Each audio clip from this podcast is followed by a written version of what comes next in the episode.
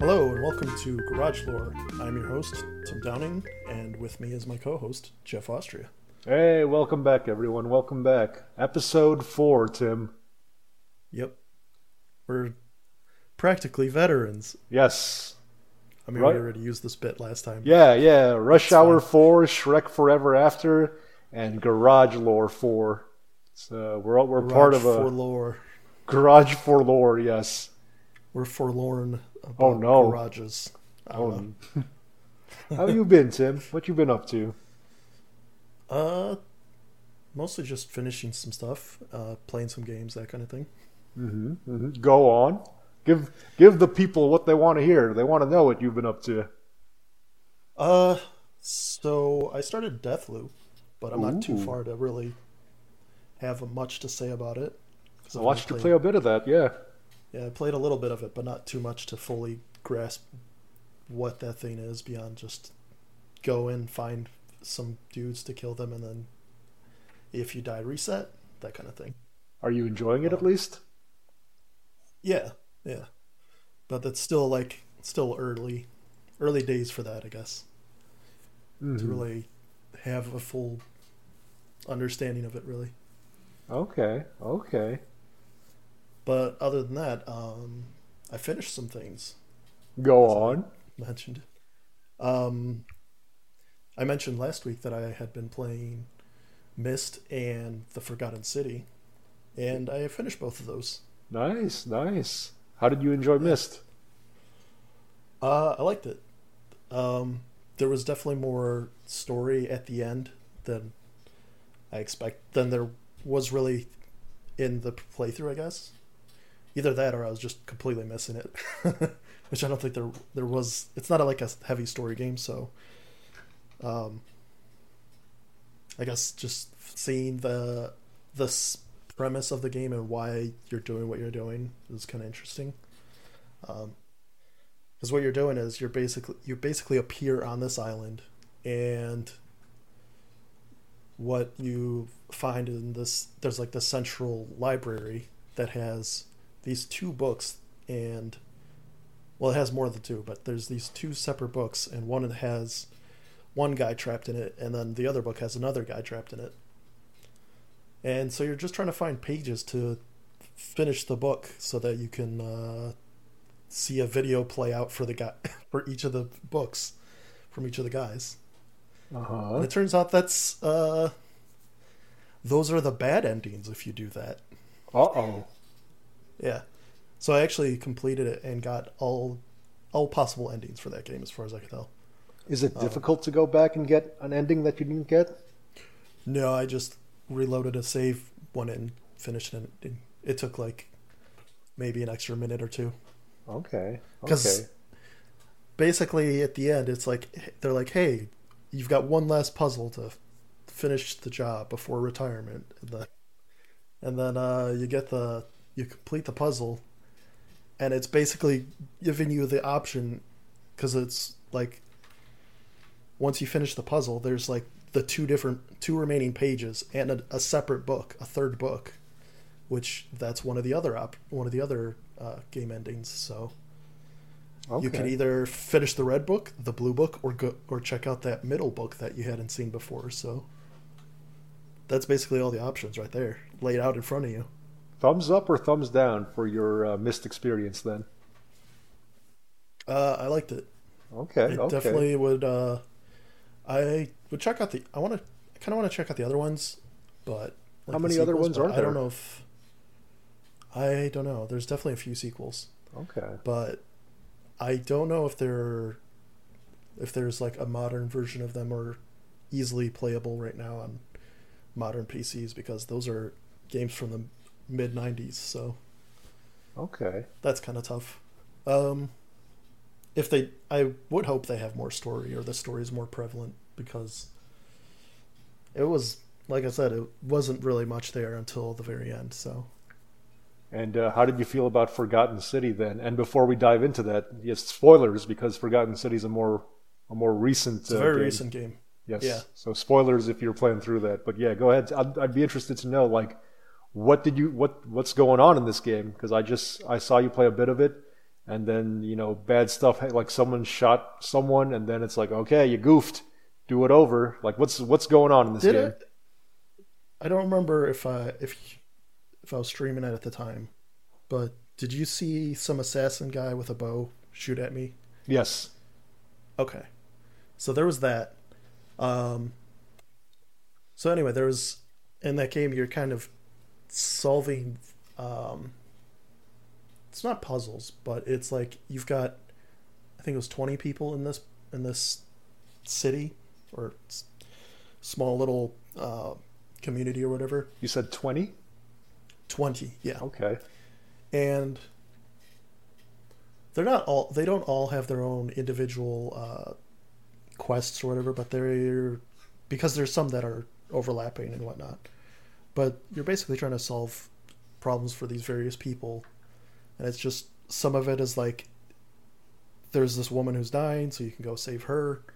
And the way to save her is you have to go get some medicine from this merchant who's upcharging so you could either give the guy money if you happen to have money, or you could steal the thing. But I think I mentioned in the previous or the previous podcast episode that committing a crime in this game is is bad because then it basically just ends your run. yes So you could steal it, which if your run ends, uh, all items carry over to the next run. So you could steal it in one run, lose, you'll be killed by these sentinels that will attack you, and then you'll start anew with this medicine in your hand, so you can just give it to them. so it's a lot of, items it's you doing a lot of that kind of stuff.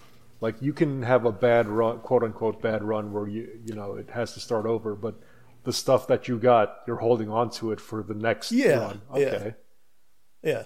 So there's a there's another situation where it's like, um, there's as I said, there's that assassin who has a bow. If you find a way to to kill him, which there is a way, um, you can get that bow and then carry it over from run to run. Um, and then there's also another. Uh, so this game ha- uses makes use of uh, like um, Roman gods. So there's uh they mentioned this god Diana, who's uh, some goddess of hunt or something. I don't remember exactly. Um, but she has a golden bow, so and you could acquire that, which it basically gives you the Midas touch in a way where you can turn things to gold. so there's some fun like platforming things you could do with that, as well as just um, turn various objects into gold. So, So um, what is the what is the spoiler filled? Because it seemed like there was a mystery to unsolve. yes, yeah. So it turns out you are actually in the underworld. Uh oh. Yeah, and um, so you're the Ro- you're playing in this Roman city, and what had happened was there's this the because you're in this underworld, you're dealing with Pluto, who's the the god of the underworld, but also there are several ancient civilizations that had a similar figure, like the Greeks who had Hades, and then the Egyptians who had um what's his name? Blanking on it. Osiris i guess? I don't know. If it was osiris or if it was Yeah, I'm not sure. um and then there was another one for for sumerian. So they're like hey we tried this thing. This guy this god was like he was known by different names all these different civilizations he tried it on all these different people and they just kept failing. So, so he just kept trying it. And uh the setup is that this guy is actually an alien. The guy you're playing? no no no. The the the god. Oh, okay. so he's like hey i'm i'm told that if i if these people succeed in actually going through i think it was i forget the time period but they're like, hey, if we succeed in not committing any crimes or whatever, or breaking the golden rule, rule as they called it, hmm um, they can ascend to Elysium, which is like their basic, like their, I guess their planet or whatever the whole thing is at the end. Um, that's none of that is like shown or anything like that. Um, and so it's so it's interesting because um, the golden rule can be broken or what you think is broken, but it's not actually broken because there's some very specific wording in how it works, and that it's. I think he said, "Do unto others what you would do to yourself," or something like that, or "Don't do unto others." I forgot exactly the wording, but um, yeah. So, so as I mentioned, there's this. Um, for example, there's that medicine thing. Um, who's be, who's that is being sold by a merchant who's price gouging. So you would think that itself would be breaking the golden rule, because that was a, a prompt you can run through in the dialogue, and they're like, nope, that's you're not actually hurt anyone because you're not directly hurting them. And then there's also a suicide where the same same thing where you're like this person kills themselves, but it doesn't break the rule. So there's this mystery of trying to figure out, wait, why does this not break it? So there's like a mystery too. of like what can we get away with in this run? or Yeah. in this So, well, that's like what happens with these other these characters are are clearly committing, you know, things that a society this utopian society would consider bad, but it's not breaking it. So like this uh this alien god figure is just like, nope, that's fine. Like- so then by so like the ending is like you're talking to this guy trying to figure out, wait, what do you why is this okay but not this? And it's like, okay. I don't know. It's it's an interesting game because there's there's a lot more depth there in this one small area, as well as just trying to figure out how to navigate um, the various problems and solutions and stuff. So So like, uh, I don't think I'm gonna play Forgotten City anytime soon. I've got other stuff I want to go through. So, what was the res? Like, does the loop end? Do you get to Elysium? Is that is that the end game here? Uh, no. So the end is, um, the guy just, um, one of the endings was like, I basically uh, confront the guy, as I said, and then he's just like, all right, I, I guess I'll end this golden rule and then leave. And everyone that was dead in this underworld is now brought back to life. So they are brought back to modern times.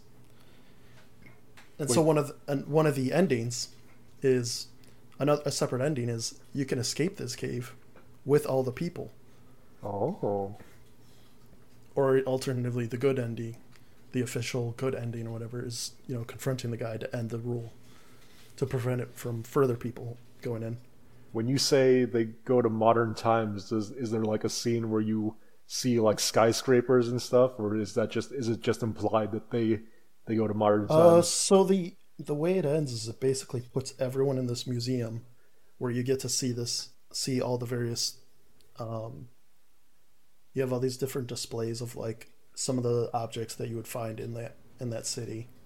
And then all the people are dressed in modern clothes and they're like hey this is what i'm doing now. It- it's like and they're fully well aware that they're that they are basically resurrected or whatever.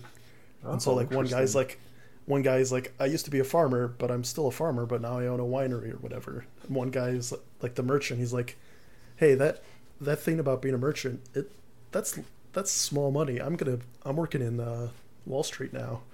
oh wow, okay. And so one of your responses is like so one of his questions to you is like, "Do you know any of any good uh, stocks I could invest in cuz they cuz he thinks you're uh, an oracle Yeah. since you're the one who predicted all this." Yeah, tell him about And so- GameStop, right? So you tell him about all the options are like basically bad options of like, hey, you should invest in uh, DVD rentals. Oh no, he's like, all right. That's So you give them ba- bad st- stock advice and stuff like that. So there's So- a lot of it's it's pretty funny. Forgotten City, thumbs up. Oh yeah, Okay. yeah. It's it's it's well written and a lot of um, they they handle the whole uh, time loop thing really well. especially like, um, I think in our previous episode when we were talking when we were talking about uh, twelve minutes, Yeah. one of the problems is you're having to, if you want to replay a specific, if it's because you're replaying the same day over and over, in that game, twelve minutes, um, you have to go through the same uh, tasks over and over. But in this, like, they shortcut a lot of it. Like, for instance, you can keep the items, but also when you uh, reappear, you basically talk to this guy and tell him, "Hey, can you go do this? Can you do all these things that uh, you normally would have done? Like, go save this guy from being killed, or prevent this guy from killing himself, or go give this medicine to this woman." So it's like it, it shortcuts a lot of things, which is nice. So Very nice. I'll have to look up more gameplay of that because I did, I did think it was fascinating what I saw of what you played of it. I think you also finished some TV shows you wanted to talk about too. Yeah, um, it's yeah. The only reason I bring this up is because like, I just I don't know. It's been a bit since I've had like where I completed like several different things in a single week, which is Yeah. odd. it was just weird timing. Um, Let's hear about it, man. so I started watching the show Lucifer uh, like two years ago, I think. Okay. Um, for those not aware of it, it's it originally aired on Fox, I want to say, and it's base, and then like three seasons in, they I think they canceled the show, and then Netflix picked it up for the fourth, fifth, and sixth season. Um, but it's basically a a police procedural, or at least the first. It starts off that way. But the the gimmick, I guess, is that um, there there is this uh, consultant who is Lucifer Morningstar, the the devil. He basically decided, I'm done ruling hell. I'm gonna go live on Earth, and then through some a series of events, he be, he decided to start helping the police with murders and whatnot. So Is uh, I believe it's Idris Elba in that series. Am I getting No. his name right? no, that's not it. No, he's not it. Oh, okay. You might Cool. be thinking of something else. Oh, okay. Oh, Lu- I'm thinking of Luther. Oh yeah, Okay, Yeah, L good goofed. yeah it's it's it was interesting because it was like it started off as like a police procedural with this sort of supernatural element that also had a little bit of a like st- like character progression through Lucifer who's like actually I don't want to do all that I don't want to be you know this hell ruling Satan guy. So I'm and so he goes through like therapy and so there's character development for him and stuff So is he a good guy then, Lucifer? yeah yeah I would say Okay. How many seasons do they this- have of this? uh six Okay, okay. So they just they just put out the sixth season like uh like a week or two ago, and I just watched it all pretty much over a weekend. Was the sixth season the series finale? Yeah, Oh, so it's just it's it's over now, it's huh? like yeah, it's I I finished the show, so. But yeah, it was interesting because he like another thing is like he mentioned that he cannot lie. In, Lucifer can. in like a lie, yeah, in like a liar liar s- sort of way, where he just where people would treat him that way, where he's like, "Wait, we know you can't lie, so we're gonna try to play with that a little bit on occasion." So that's so he has like a number of different character traits that people play with, but knowing who he is, like, because he just comes out and just says that he's the devil, like it's. Do some people believe him? Like Because I've not seen this do, series. some people like you know take it as a joke or whatever or one person's like you know thought he was method acting or something so there's a lot of fun little uh jokes here and there like that um but yeah i thought it was a i enjoyed it like it, it definitely got better as the, the show went on um This is on Netflix. it's a little yeah Okay. it's a little bit uh it's a little campy and corny at times because it's definitely like it has that um like network television style humor uh, at first and that's still carried over at once it transferred to netflix but i think overall it was a good show Okay. How did? Well, spoilers. How does it end? Uh, so the fifth season um, the whole story arc for that was that his brother Michael, who looks just like him but with like a big scar on his face, so. But other than that, like he looks exactly like him, was basically trying to get other people to betray Lucifer, because uh, God had been absent, and so they're like Michael's trying to take over, wants to take the throne of God or whatever. So. So basically, there's this whole angel war against the just like this angel war, Huh. and then eventually Lucifer becomes God. So, Oh, okay. so that's how it ends. yeah, That's and that's that, that's the final episode of season six. Then he becomes God. yep. Interesting. Oh, I should I should also mention that this is um this character. I guess the character in like the the setup for this is also sort of based on characters or whatever from the Sandman series by Neil Gaiman. So if Okay. that helps a little bit. Though there's not really any reference to anything anything else other than that. Big thumbs up from you then, Tim. Lucifer. Yeah, Very nice. Very it's nice. it's definitely it's def- like I said, it's a like a police procedural for like a good chunk of it. So it is like one of those shows where you can just put it on and just continue doing whatever else you're doing. So I think you mentioned to me having it on the background. you wanted to move on to The Wire at some point. Uh, I might rewatch that, but Oh, you've already about it watched it then. Okay. I I had I had already seen that one in the past. But I Gotcha. Gotcha. was thinking about maybe rewatching it, but I I have some other shows I could uh, jump on. Man, you powered through a lot this week then. Yeah, I also had another show that I finished this week. Go on. Uh, so sometime I don't remember when it was, but it was sometime la- last year, maybe earlier this year. I don't remember. Um, I had been. I decided to jump on the show Veep, Oh, okay. an HBO show. Julia Louis Dreyfus. Am I getting her name Yes, right? Okay. yes, yeah. So she plays the um, the vice president. Um, at the start of the show, she's the vice president, and it's funny they have this running bit. It's a comedy show.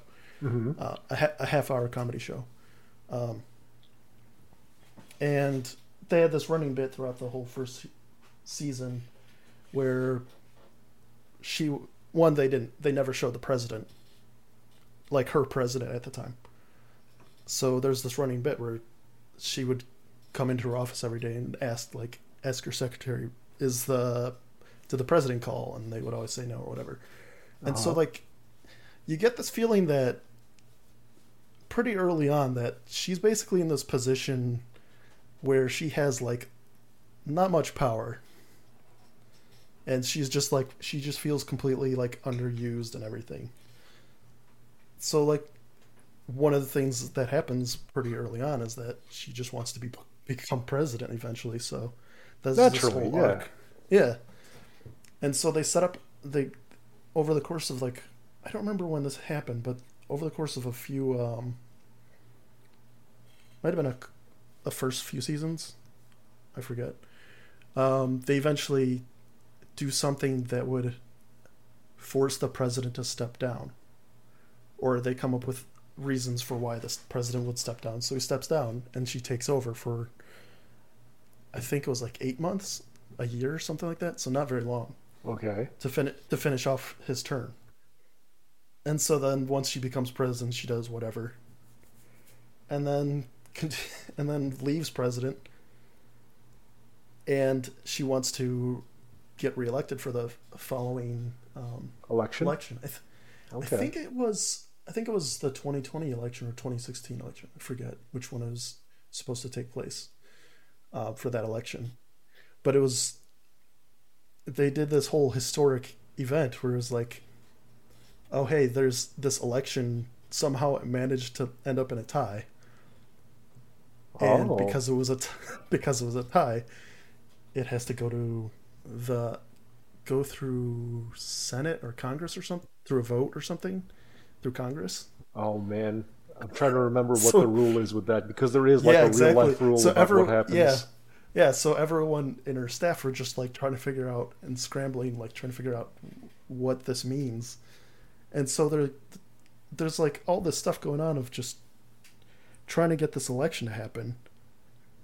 and I think I told you offline that um, this this series is very much like aware of the, or, of the previous uh, administration, Yes. but it, it's also like, um, I guess prophetic. I guess is another way of saying it. But like, In what way?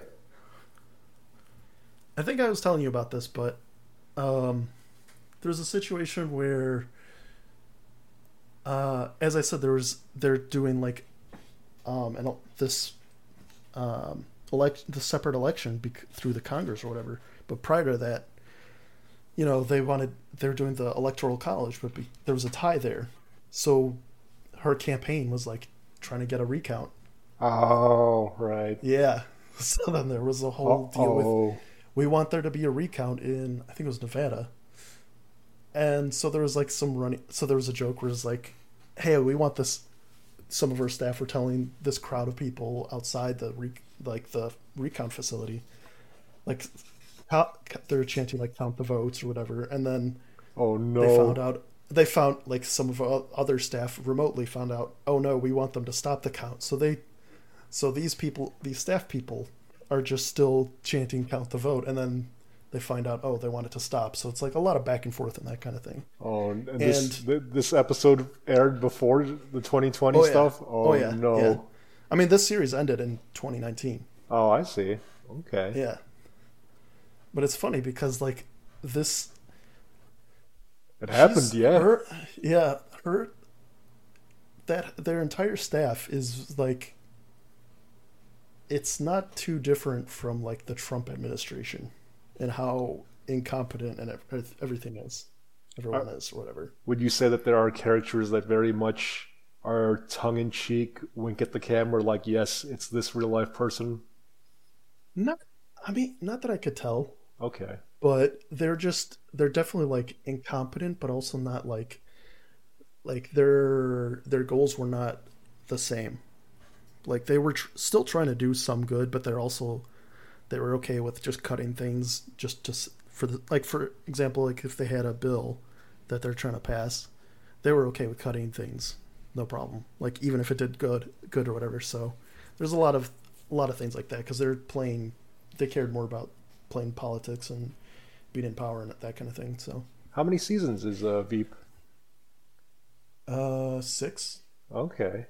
And you that's finished? fairly sh- Yeah, yeah, I finished it this week because what happened was I started it in, as I said, I started it like earlier this year or late last year, and for whatever reason I just stopped like, I want to say like in the beginning of fourth season or something.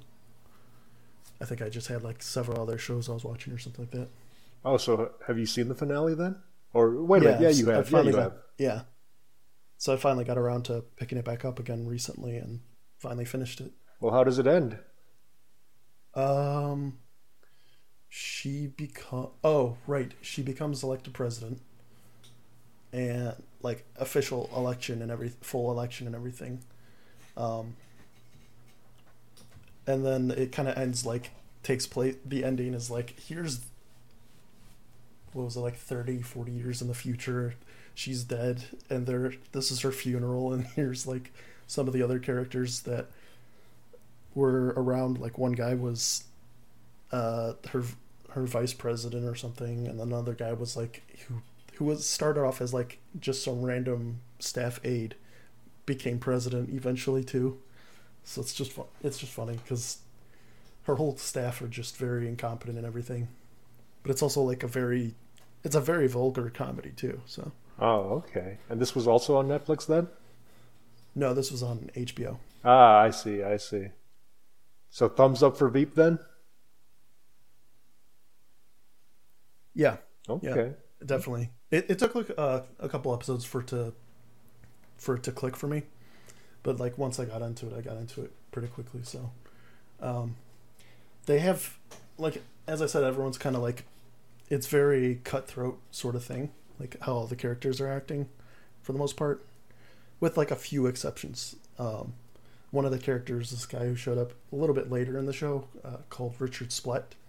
Um, he's played by Sam Richardson, I think his name is, um, who you would know if you saw that from that movie we watched the other day, uh, The Uh, Werewolves Within.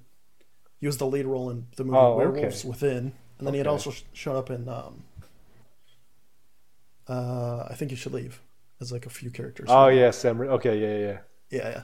So his character is very much just like this very um uh it was it was not too dissimilar from um Werewolves Within where he was just like this very nice guy sort of guy. And he was just readily taken advantage of, but like anytime someone would try to take advantage of him in the show Veep, like it just didn't work out. For, it ended up working out in his favor somehow. So he ended up becoming president by the end of the show. So just through some, just through some random luck. So Man, you've been watching a lot of stuff with like by chance having uh, Sam Richardson in a lot of movies and TV stuff Oh, yeah. you've been watching, huh? yeah, Man, you've. I feel like this is a tough act to follow because you're you're topical. You're talking about recent TV series and recent games. I'm just here to say that I finished Resident Evil 3. It's funny because I knew I wanted to Oh, talk about. Uh, yes, I have officially Okay. finished the original Resident Evil 3.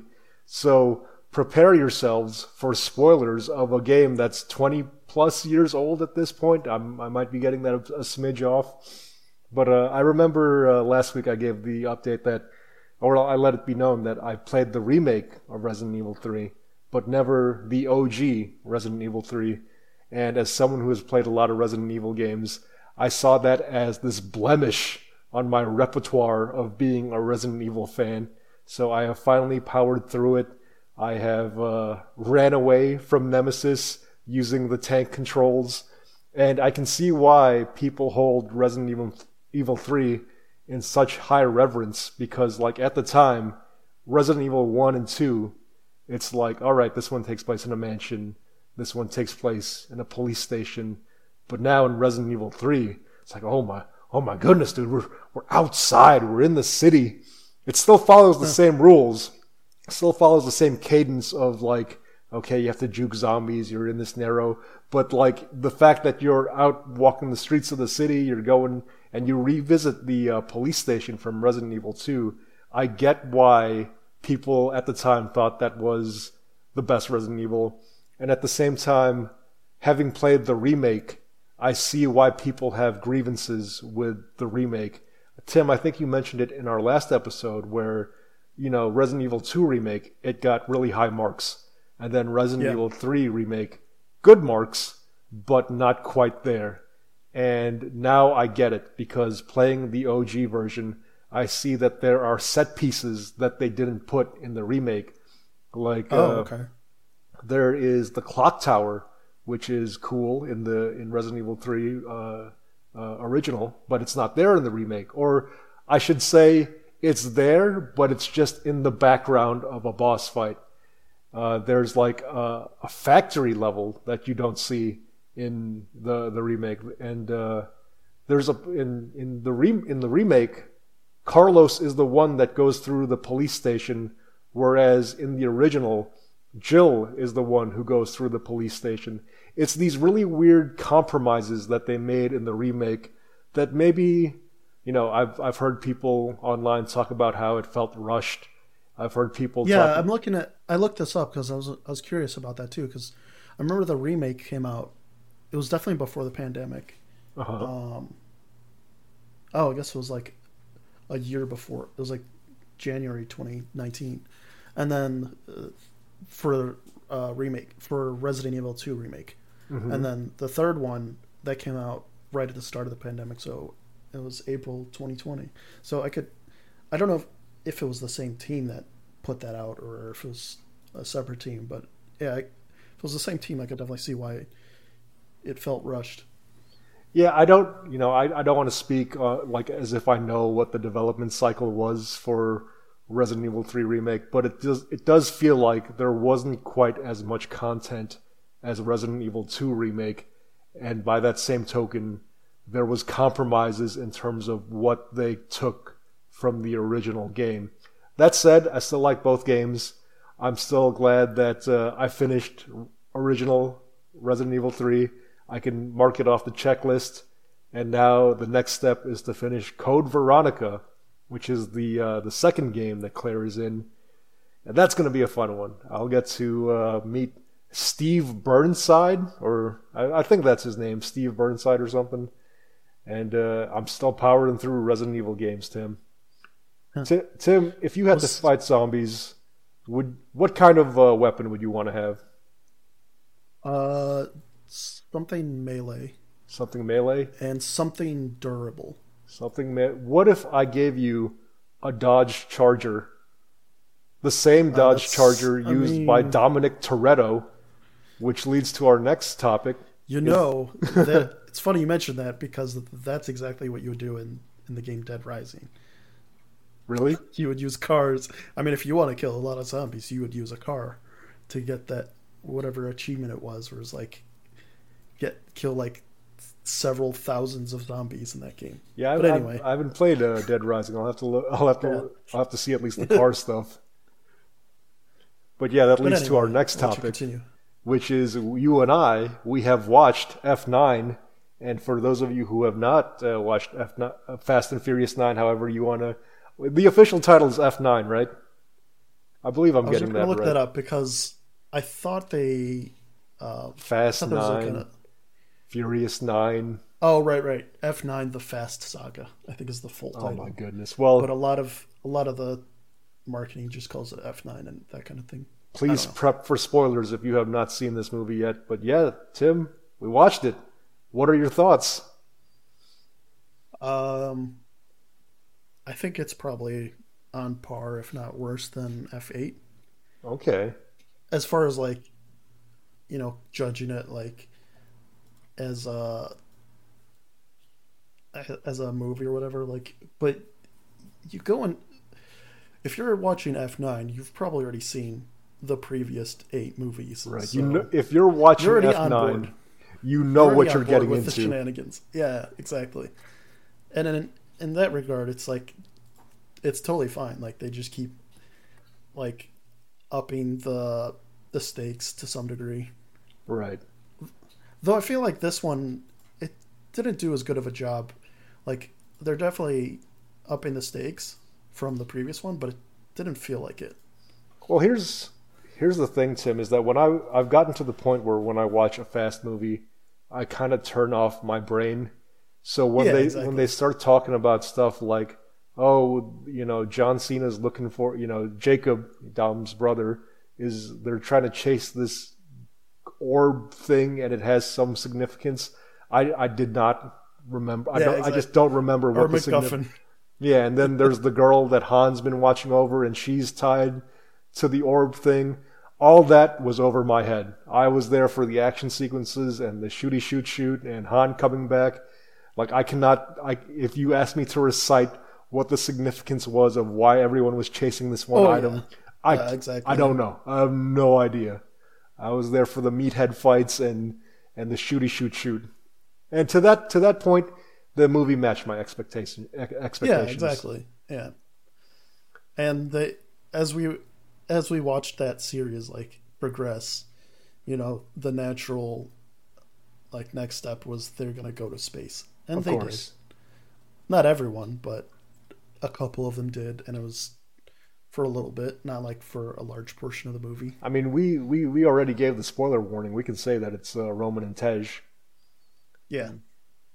Do you think going into space is the series jumping the shark, or at this point has the shark already been jumped over f- through other, the the prior installments? Um, it depends on what you, how you would define jumping the shark, because five, six, and seven were definitely much more over the top than like the previous 4 mm-hmm. but they were still, I th- I would say like five, six, and seven are probably like the best of the series as of far course. as like standalone action movies or whatever. Um, but then eight kind of went just as over the top, if not more, but it didn't land as well. I think so. I would say if if any of them jump the shark, I would say eight. As far as like, uh, I guess just overall movie quality of that one just kind of went downhill or whatever. But it's it was still all over the top and just keeps going. Eight was the one where they introduced uh, Charlize Theron, or was that seven? They're starting to blur together Eight. at this point. Oh yeah, yeah. I I'm regularly questioning when certain things took place, but yeah, I think it was eight. And then like Hobbs and Shaw happens somewhere between them. But, I don't know when that takes place, but yeah, Okay. I think that might be after eight. But yeah, for for the most part, I F nine matched my expectations because uh, you Yeah. know I had a buddy who made the comment that uh, the Fast movies are basically grown up Power Rangers, like or Power Rangers for grown ups, and to that extent, yeah, I you know what if if you just turn off your brain and you accept these movies for what they are, it's Yeah, enjoyable. Yeah, exactly. It's just it's just dumb popcorn movie sort of thing. Hans back, baby. It's funny. It's funny you say that because like we we saw like all the marketing stuff for this movie like prior to the pandemic, so if which felt like several years ago at this point, but um I forgot that he came back in this movie, not a previous movie. Yeah, because But they sh- they showed him in like trailers that oh he's back, which I don't know why they would do that, why they would spoil that in the trailers, but they did. Mm-hmm. And I thought that happened in like eight or something. it's it's all a blur at this at Yeah. this point. These the movies and the the teasers and all that. Yeah, Yeah, but overall, I enjoyed uh, I enjoyed F nine, and uh, you know I don't quite see John Cena and Vin Diesel being brothers. That was kind of a reach, but hey, I'll uh, you know what? Again, I'm turning off my my brain for it, and Cena yeah, was fine. exactly. Yeah, Cena was fine. Mhm. He didn't. He didn't like. I mean, I've I've seen him in like more comedic roles where he was definitely where he would definitely chew up the scene, but this one he was just more, um, I guess straight, straight edge or whatever. Or uh, he he played a, a more More Like, not- serious role. I yeah, not being Where the he's uh, he's definitely like he was not like, um, uh, The Rock basically. uh, that being said, how long do we see The Rock versus John Cena in this series? Oh, I have no idea. Is it Who know? Like we don't even know if he's if The Rock is even coming back. Oh, he's got to. I, We'll I would see. think he has to. He's like uh, a, it's a staple of the series at this point. They gave him his own spin-off. Yeah, There's 3 We'll see. wrestlers in the series at this point: Cena, The Rock, and Roman Reigns in his brief appearance in the Hobbs and Shaw. They all they all have to come together at some point and have a meathead fight. That's what I'm signed up for. Yep. You know what's more thrilling than being in a Dodge Charger, Tim? What's that? paying off my first mortgage payment, which leads to my next topic is that I paid off my I made my first payment on my mortgage, and That's the uh, opposite of the final of a final thing or finishing something. yeah, this is this is more so starting something. I'm starting to chip away, and uh, you know. We we talk on this uh, podcast a lot about games we're playing, movies we're watching, but this is something more of like a let's let's say a, a real life millennial Jeff lesson for the youngsters out there about like my experience renting versus owning.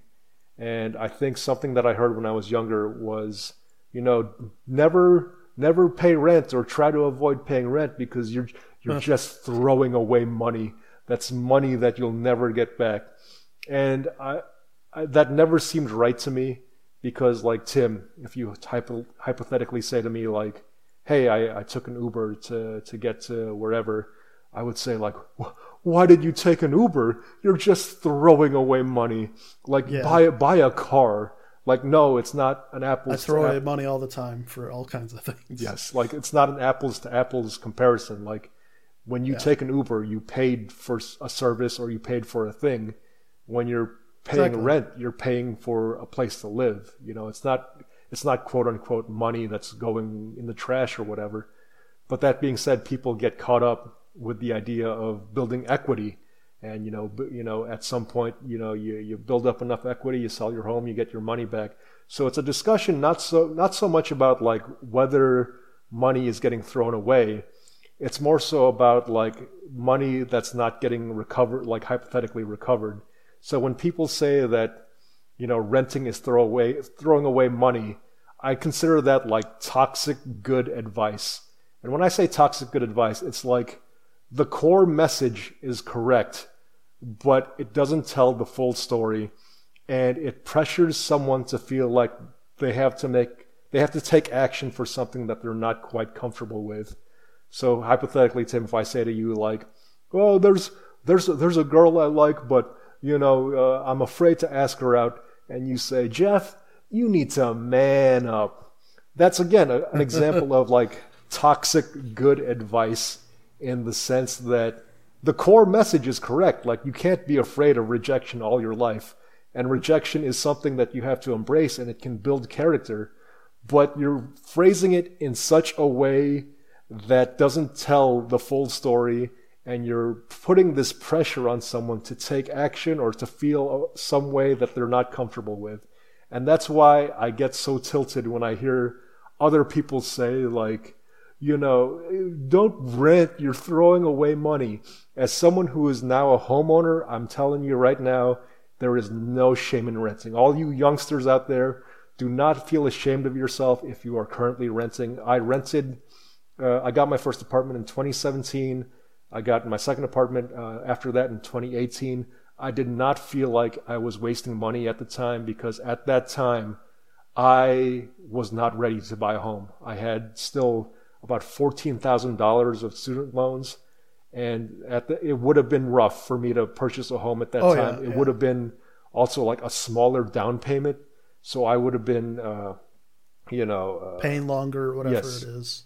And the idea that you're quote unquote throwing away money, that still kind of happens when you have a home. Like, you know, you know, property taxes are money is money that's not building your equity. Uh, the HOA fees, which I have since I have a condo, is that's not going toward my equity. So don't fall for this meme phrase that you might hear from other people or anything like that. That renting is throwing away money. Do not feel ashamed. If you take it from me, a new homeowner, I don't feel like I'm smarter or uh, better than I was when I was renting. I like I like my space better, that's for sure. But otherwise, you know, do no shame in renting. That's the message I want to put out to all the Yeah, youngsters out there. there's also the the other side of this, and like equity aside, and that renting versus owning, it's it's two different things. Like generally, when you're own when you're owning, you also um, are the one responsible for maintenance, upkeep, all that kind of thing. Versus renting, where you probably have like a landlord who's going to be who's responsible for that kind of thing too. So, um, like if I have an appliance that goes bad, I'm not the one who's responsible for it as a renter versus you owner owning. You're the one who would be more responsible for that. So, it's like different things that you have to consider. And that There's is my, different pros and cons for each. So, Yeah, yeah. That is my uh, Jeff millennial become slowly becoming an old man advice for this episode. No shame in renting. Buy purchase Yeah, your I home think- when you're ready. Yeah. Also, also, there's the the consideration that when you're um, renting, it's a lot easier to um, to move around versus owning, where you're it's a little more permanent. Oh yeah, there's a career flexibility. Yeah. On the drop of a dime, if you're renting and you get a, a job offer from across the country, yeah, just terminate your lease and go. Yeah. For me, It's a lot easier to do that. yeah, for me, I can still do that. It just wouldn't be as graceful as terminating a lease. Yeah. Exactly. So there you go, all you youngsters out there. Stay tuned for next week's life lesson talk from a millennial slowly becoming a grumpy old man. Your boy Jeff. Tim, do you know what my favorite thing is to do in my new condo? What's that? Watch old clips of the 1990s Chicago Bulls, which which leads to our next topic. Tim, I'm going to give you a, a quiz here. A pop, and if you're uh, listening from home, you can play with me, or you can play with us. Is that uh, Tim? You are from. I know you're not a sports guy, but as a as a Chicagoan, you are probably aware of three basketball names from the 90s. That being Michael Jordan, Scottie Pippen, and Dennis Rodman. Is that correct? Yes. So I will give you a quiz here, and this took this game took place in the 1998 NBA Finals, and the Chicago Bulls were playing the Utah Jazz for the NBA championship, and they had a chance to win the championship this night in the United Center. And I will tell you the, the stats of three different players, and you tell me who you think they are. Player one scored 30 points. Player two scored 28 points. And player three scored only six points, but got 11 rebounds. Who do you think is who on this list? First of all, who do you think scored 30 points? Uh, using just the the same three. Yes. Um, 30, I would say Michael Jordan, Okay. Who scored 28 points? uh, Scottie Pippen, And who scored six points with the 11 rebounds? Dennis Rodman. All right. So those are good guesses, but also I kind of tricked you guys because it's actually Toni Kukoc, the newest Hall of Famer who scored the 30 points. Michael Jordan scored 28, and Scottie Pippen got the six points with the 11 rebounds. Dennis Rodman, uh, only two points this game. I think uh, he was he was in foul trouble for this one. I, am sorry I tricked you guys, but it, it leads to the our next topic that Toni Kukoc is now in the Naismith Basketball Hall of Fame, and he's important to me because he, when I was a Bulls fan growing up, I cheered for the guys who weren't getting a lot of recognition. So I cheered for like Luke Longley. I remember when they introduced Luke Longley, everyone in the United Center would yell, Luke! And I thought they were booing him, and I got mad, and my mom had to explain to me, no, they're saying Luke.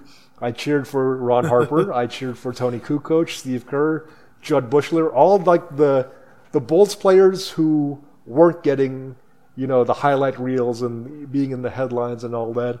When I played NBA Jam on the Super Nintendo, I played Toni Kukoc. And I'm going to give you guys a memory I have of uh, when I was at the United Center back in 2013. I went to a Bon Jovi concert. And for those of you who've never been at the United Center, there's a bunch a bunch of uh, Chicago Bulls stuff all over the uh, the the insides of the United States pictures, and they have the the championship trophies. And somewhere in one of the stairwells, I saw a picture of one of the Chicago Bulls championship parades, and they had the six trophies, right? Of course, you have to have Michael holding one of the trophies. Scottie Pippen was holding one of the trophies. Uh, Dennis Rodman holding one of the trophies. Uh, the coach Phil Jackson holding one of the trophies, and at the end of the line, Toni Kukoc was holding one of the trophies. And I remember there was a group of gentlemen walking ahead of me looking at this picture, like, and one of the guys said, Man, what did Kukoc do to get into this photo? And I felt so tilted. That I felt like, this, where is the respect for the Croatian sensation, man? That's what I. Yeah, that's as, what. as someone who, I Yeah. mean, I remember watching some some games back then, but he was definitely not like an underutilized player. He was definitely a, a an actually great player. So Yeah, he was not a scrub. Like uh, my, Yeah. my I, I appreciate that. Uh, you know, they had this series last year, The Last Dance, that highlighted the '90s Bulls. I wish they would have shed more of a light on Kukoc, but at the same time, it kind of reaffirmed that I remember came him. in late, didn't he? Yeah, because he was uh, he was in playing European ball or something. He was in the second Yeah. half of the three-peat. But like it, it reaffirmed that I recall him being a consistent player, and that every once in a while, Michael would have an off game or Scottie would have an off game, and meanwhile, here's Toni Kukoc scoring 25 points to to help carry the team. So that I'm so glad that he's in, you know, the Basketball Hall of Fame now. Just as as me rooting for a guy who, or me rooting for the Bulls players who didn't get recognition back then, and also me remembering Kukoc as, you know, being an NBA Jam, and I would always pair him and Pippen together. I, I'm I'm happy for our boy. Do you know what you know what uh, one of Toni Kukoc's nicknames was, Tim? They called him the waiter. You know why? Because he's about to serve you, Tim. He's about to serve you. Yeah, that's. I just wanted to speak on Toni Kukoc for a bit. Congrats to our boy from. Yeah. I'm s- so. It, how often do they add people to the Hall of Fame? Oh, Or they. to this Hall of Fame or whatever. I don't know if it follows the same rules as baseball or something, but they have like five years after you. Re- I think the rule is five years after you retire, you become eligible for being in the Hall of Fame, and I think there's like a voting process about who goes in. But I might be But wrong it- about that. it- it's it's not like one person every year or whatever, right? No, no, they did like Okay. they might have done like ten plus this year, 12, 10 or twelve. Okay. So there's a group of individuals. So, so yeah, I'm kind of I'm surprised that he he wasn't already in there. Yeah, it's like I think uh, some of those the Like I feel like the entire like '98 or like that entire '90s team Bulls should, are well deserving of being in the Hall of Fame. we need to yeah. Um, wh- when's Luke Longley gonna get we, for what he's done for Australian basketball players? We got to get Luke Longley next. But I digress. I think Luke Longley is going to be a tougher sell. But yeah, man, Toni Kukoc, a pioneer for European players getting into uh, the NBA. And on that note, I, I can only hope that Toni Kukoc hears this and sends us an email because we have an email to read off, not from Toni Kukoc, but maybe someday. I mean, he could be. I mean, yeah, who knows, man? Yeah. Toni Kukoc ends up becoming a fan. Who knows? Yeah, so if you would like to send us a question, comment, critique, etc., you can email us at garagelore at gmail.com. That's garagelore at gmail.com. And today we've got an email from a Lawrence. Uh huh. He Someone else with an L name. Yeah, don't worry about it. Uh huh. Uh huh. Uh, what they say, what their email says is In episode 3, you guys talked a lot about watching each other play a number of video games and mentioned how wrestlers got in trouble for having a Twitch account. So when are we going to get a Garage Lore Twitch account? Twitch channel? Well, Tim, I think I think you might have already. You said to me you might have already made one. I Uh, think yeah. I think we snagged the name. We just don't have anything on the Twitch channel yet. Yeah, we haven't done any streaming or anything like that, but it's something we've talked about. Yeah, yeah. At least uh, we we got the name, we got the username down, so a rando doesn't take it. Uh, I'm open to streaming, but my thing is, I don't think I personally would be a good or you know, I, I don't think I'd be a good streamer. When I think about like the the most popular streamers on Twitch, I think you have to have any combination of these three traits. You have to be either super skilled at the game you're playing, you have to be charisma- charismatic, uh, like in an, in an infectious way, charismatic, or you have and or you have to be super attractive. And that being said, I don't think I'm either of those three things. If I were to stream games, I think I would stream like Resident Evil or any combination of Resident Evil games. But I, I don't play at the kind of level where these people are uh, finishing these games at like 40 minutes or 45 minutes. I saw, like, we were talking about Resident Evil 3 earlier. I finished that game with a five hour playtime. I looked at the speedrun world records. There are dudes finishing that game in like 45 minutes. I think the world record's something 40 something. So I'm not super skilled slash knowledge. Like I can't tell you the strats of like dodge nemesis this way, or you can do this skip in Mario 64 to get to Bowser. like so, I would You be a very like press thing. and at the same time, like I I don't think I'm super charismatic in an infectious way. I th- you know when I think of people who have emotion when they stream or on their YouTube channels, people who watch Super Smash Brothers trailers and they're yelling at their webcam, like Banjo Kazooie was a character I was super hyped for, but at the, like the peak of my reaction was, "Hey, there he is."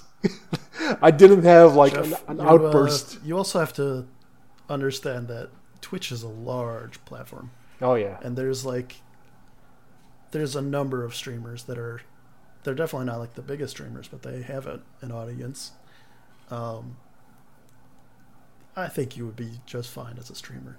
Have you well, ever thank tried you, it? Tim. Yeah, maybe we'll we'll do a couple of streams and we'll see how we'll see how toxic uh, the chat gets. No, I'm just I'm just kidding. Tim, what game would you stream? I've streamed a little bit here and there um, in the past, and I, I still do every once in a while. Um, it's very sporadic. Um, I mostly just stream games that I'm playing, either something that, that I'm already in the middle of, or um, like in the past, I've streamed uh, some of the Dark Souls games because those are Oh. some of my favorite games. Um, like for instance, I I did uh, so in Dark Souls that's an RPG. One of the things you could do in that um, is opt out of leveling up your character, and so that's what I did. I played through entire played through the entire game without leveling up, so I was level one at the end. So like there, it's not just about like skill or charisma or anything like that. It's just kind of just doing it, and then you you kind of find your you kind of find your footing as well as like find your audience and everything just through doing it. I mm-hmm. think the biggest thing for like as I said like because I it's very sporadic when I do it. Really, it's just a matter of just being consistent of like keeping to a schedule that kind of thing. Mhm. And that's pretty much the advice I've heard from numerous streamers and people who do YouTube and that kind of stuff. So to answer your question, Lawrence, the uh, the Twitch channel exists. There's just nothing on it right just yet. We got the Yeah, name before rando took it. I, I personally would be interested in doing it. It's a matter of uh, doing it, finding time to do it. You know. hmm Absolutely, absolutely. Was that the only email for this week, Tim? Uh, I mean that isn't spam related, but yeah, it's fine. Yeah, one, one so day far. when we get a big spam folder, we'll read them all off at once. But yeah, if anyone Yeah, else has any emails, garagelore at gmail.com. Tim, do you have any closing thoughts before we uh, we put a bow on this episode? Uh, not really. No, I'm just gonna, as I said at the beginning, I'm probably just gonna keep playing some uh, Deathloop, and then maybe have something else to say about it next week. Hell yeah, brother. And maybe next week Yeah, I'll have a, a progress update in Code Veronica. We'll see if I end up starting that. But uh, until next time, thank you for listening, fam. We are, uh, well, I'm Tim. He's, or I'm Tim. He's Jeff. Am I, uh, one of us is Tim, one of us is Jeff. Thank you for listening. Thank you. Thank you, Tim, Jeff.